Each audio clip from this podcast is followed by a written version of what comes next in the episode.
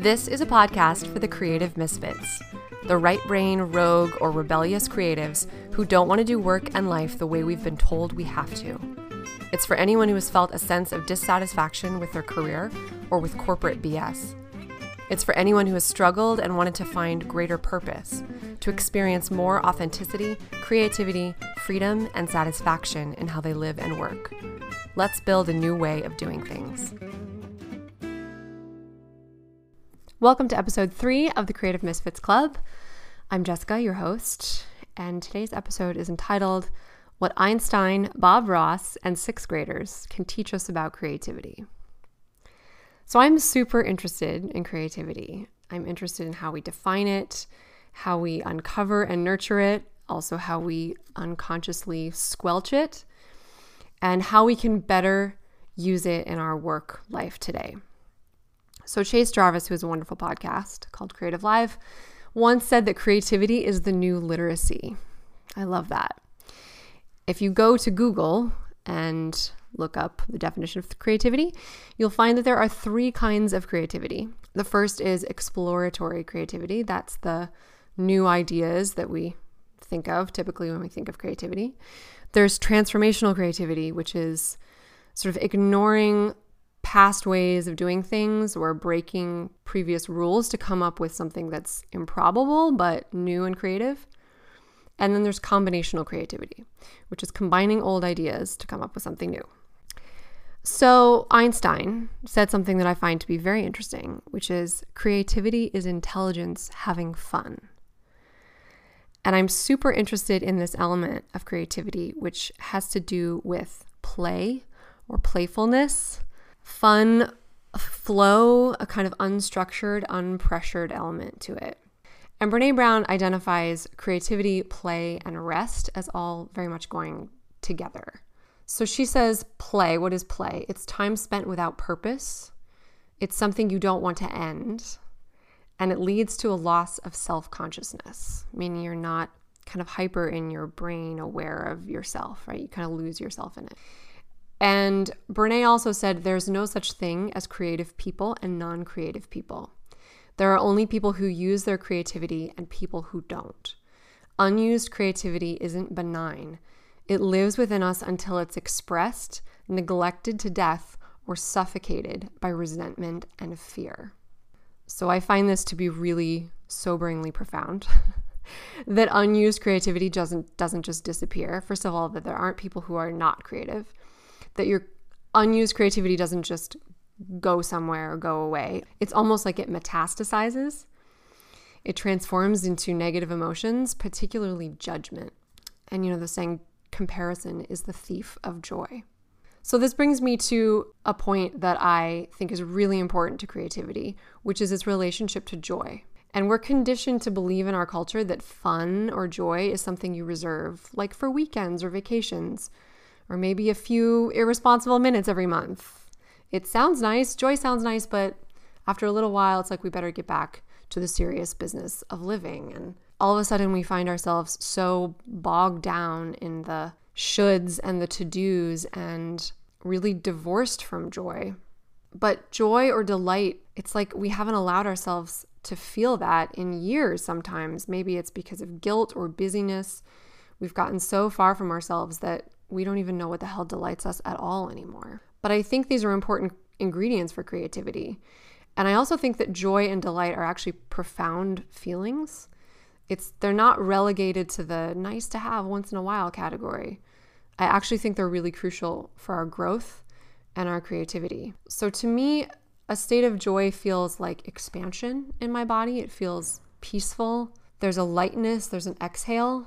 It does feel profound to me. It doesn't always have to be this sort of bubbly, zingy, rip-roaring fun to necessarily be joyful.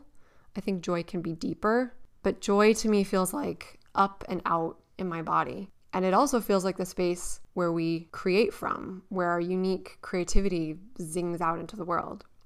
So you may have heard my story. I'm a former classroom teacher. And at one point when I was teaching middle school, I was teaching an elective in creative writing. And I wanted to facilitate a discussion around what creativity really was. I also secretly wanted to ask the kids because I wanted to hear what they had to say about creativity. So these were 6th, 7th graders, and their answers were really, really interesting. So there are a couple themes that came up. I asked them, what is creativity to you? And then I asked them, when and where are you most creative? So their definitions of creativity there were some themes that definitely emerged. Fun and play definitely emerged. Expressing your true self, a sense of freedom, something unique, like your unique expression or contribution. One student said, it's all your ideas packed into a bomb and bang, all of it splatters into reality. Another student said, it's a form of art, a way to express your true colors and who you really are. It's also a way to express yourself based on how you feel and having fun, they said. Someone said, you get to have as much freedom as you want, to be as abstract as possible. You get to channel another side of you. So there were also themes that came up as to when and where they felt most creative. Some of the themes were when they were by themselves. They often mentioned a kind of slack or space or unstructured time. A lot of them mentioned being in nature or listening to music. Again, the freedom came up, someplace where there was less structure and fewer rules. And what also came up was when they were moving their bodies in some way, skiing, soccer, riding, etc. One student wrote, on the weekends when I have time to be creative and do random stuff, and particularly Saturday afternoon when I don't have to worry about school tomorrow and my brain is actually awake.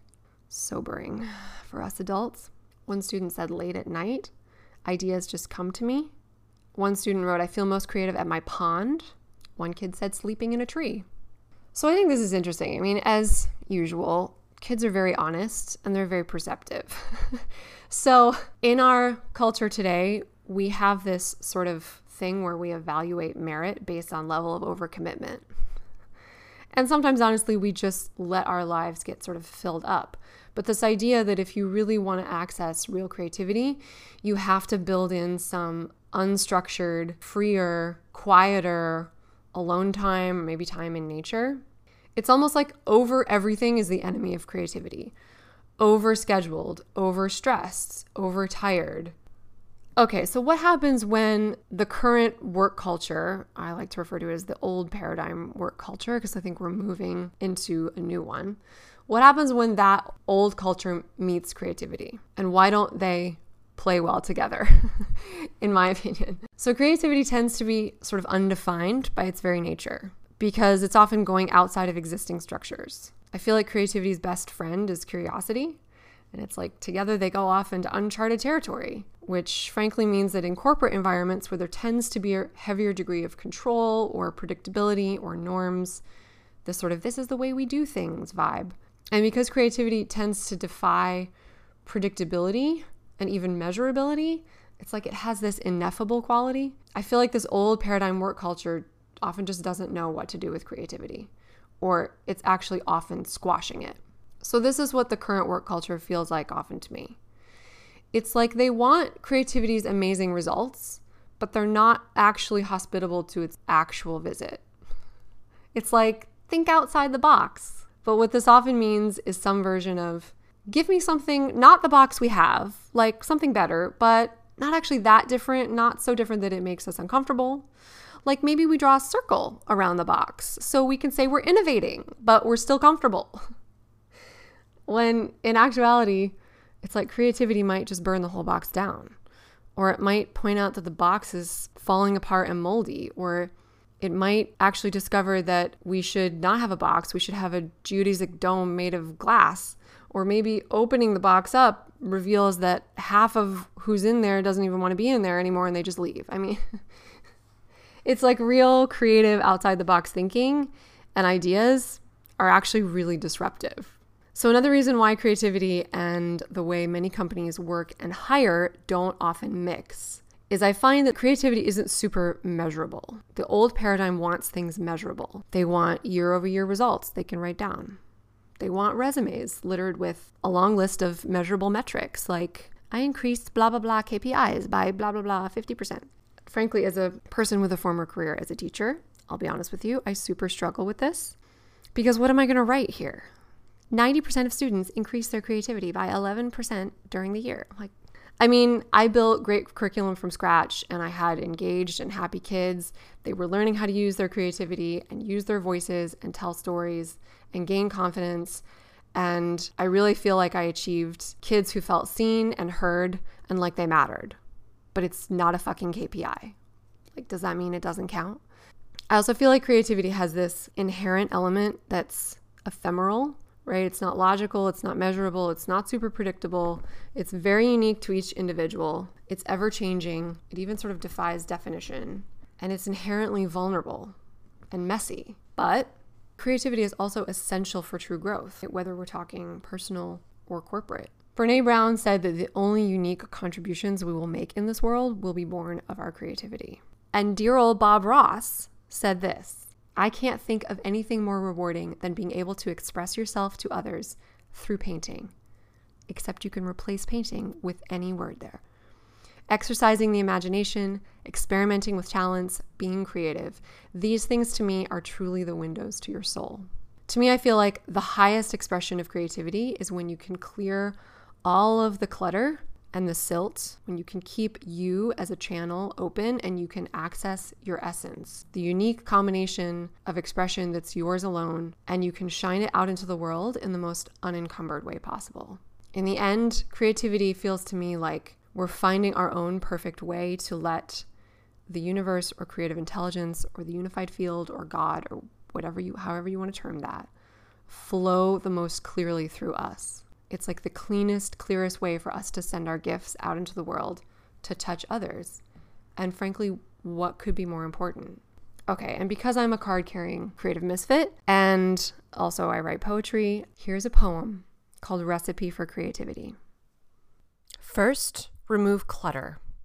Noise, people, pressure, blinking gadgets. Toss in nature. Sun, plants, flowers, ocean, sky. Measure your magic, a simple cup of joy and what you're good at. Steep with rest or meditation. Torch your resistance, show up every day. Garnish with bravery. Allow for failure and unexpected alchemy.